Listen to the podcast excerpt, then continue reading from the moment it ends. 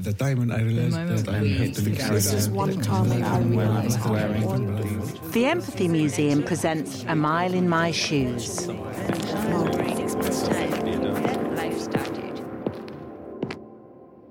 These are chic party shoes. They are black open-toed suede stilettos with a high heel. The combination of a small zipper located on the instep and the diamante embellished V straps makes these shoes very glamorous. These shoes belong to Eva. This is her story. I love dancing. The reasons why I love dancing so much are a little of a contradiction because dancing is a physical activity, but for me at the same time it's an experience like an out of my body experience. I have a peculiar relationship with my body. It's like all the problems are gone, big and small. Normally, at most of the times, um, besides dancing, I'm also singing. well, I'm this mad person. In these late years, what, what I've danced is, is salsa. Even a basic step can be done in thousand million ways. Although the music coming to my ears at the same time is, is like it's like the blood in my veins that goes all around my body. It's like it, it comes into me through my ears, but then it goes out of me through my pores. uh, telling my story and thinking how to tell my story has helped me to find my voice. Uh, I can't remember very well when what I'm going to tell you happened. I I think and think and I think it was about when I was between 12 and 15. I grew up in a big family. I am the fifth kid. All that I have is brothers. I don't have any sisters. My oldest brother is eight years older than me, and then six, then four, then two, and then me. The thing is, uh, I always been a mm, plumpy girl. I, I wasn't fat. I my brothers tell me that I was fat, but my brothers are kind of good looking. In fact, a lot of uh, girls in my school mm, fancy my brothers. Sometimes they brought me in in the motorcycle. He brought me to school, especially in the afternoons, and I know they look at them with with mm, well. Mm, these eyes, like mm, saying, "Oh, what a cute guy." Well, the thing is, our our house wasn't very big. We only have one toilet, and I was taking a shower, and my eldest brother asked me mm, to get into the toilet because he needed to wee. I mm, didn't give it much importance, and I opened the, the lock, and he was taking like too long. Then another time happened more or less the same situation. I opened, and it was always very long. And then i realized that he was peeping at me.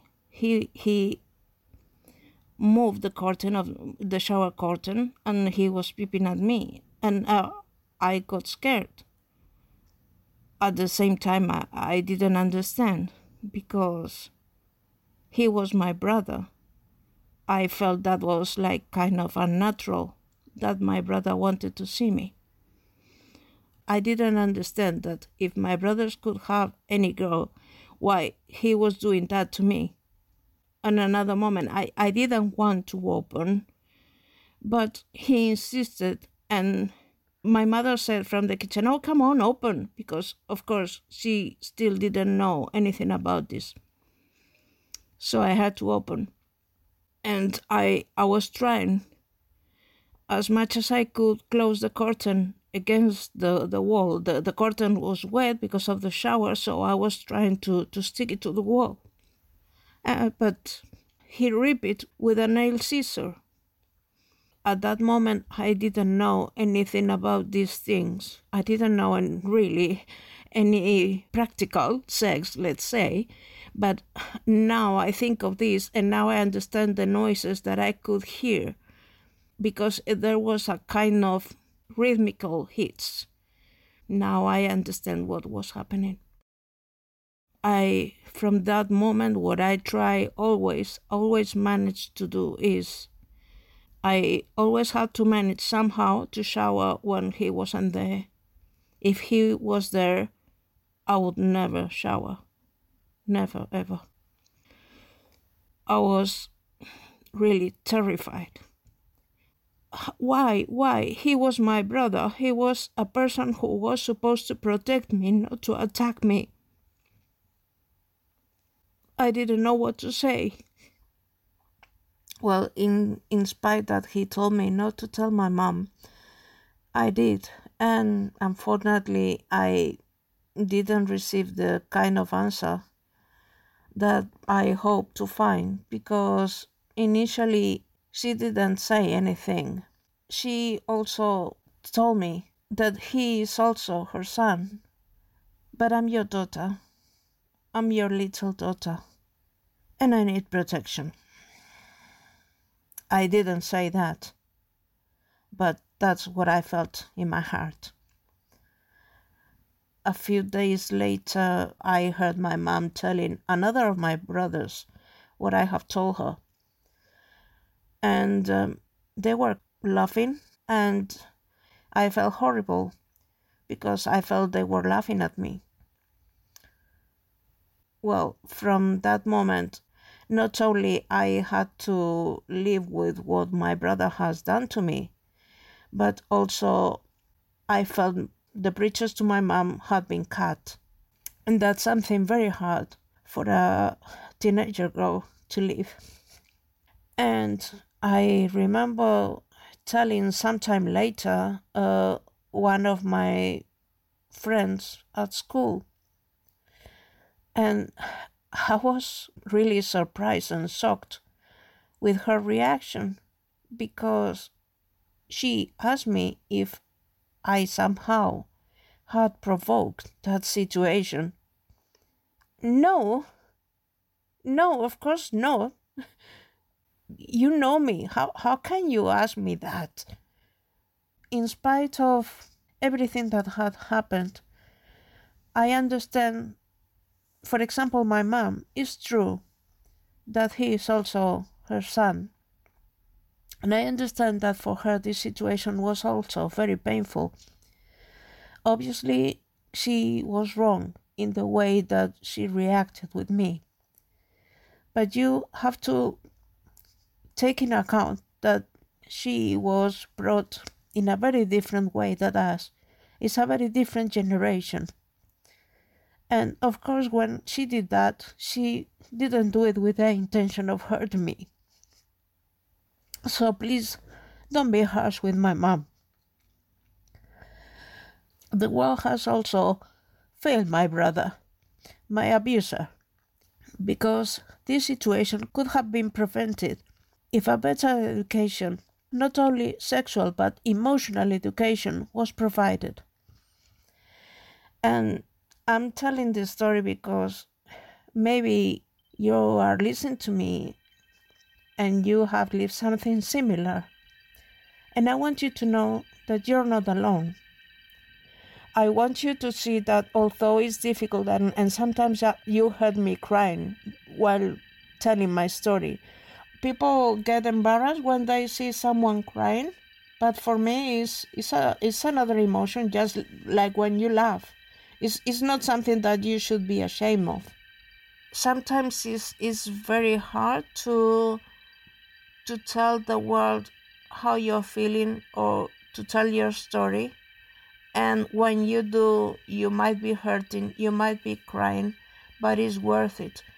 And believe it or not, there will always be someone out there who believes in you and who knows what you're telling is true. Probably they have lived something similar, and I want to tell them all that they are not alone, that they shouldn't feel alone because they aren't alone. I know there's people that needs to hear this kind of story, and that's why I want my voice to be useful.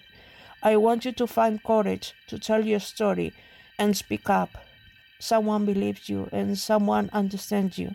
Don't feel alone. I want the world to hear you roar.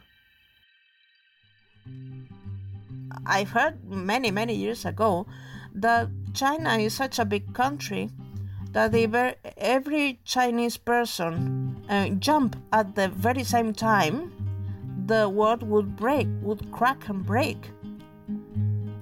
And I thought that if every woman, when we we roar in the sense that let our inner us take this pain inside out that is hurting and we wrote it, we wrote our pain, the world would break. Now I continue with my life. I sometimes remember this story, but I prefer to put it at the back of my mind and I focus in the things that I love. For example, dancing, as I told you at the beginning, which somehow connect me with I don't know, somewhere out of this world, a happier place. It's my happy place to go.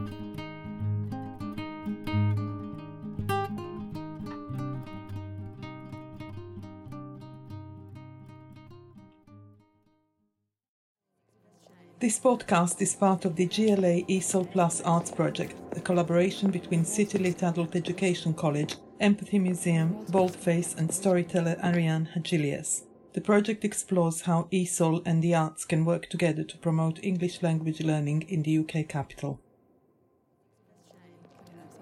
The music from the Free Music archive used in this podcast was Touch by Lost Radio.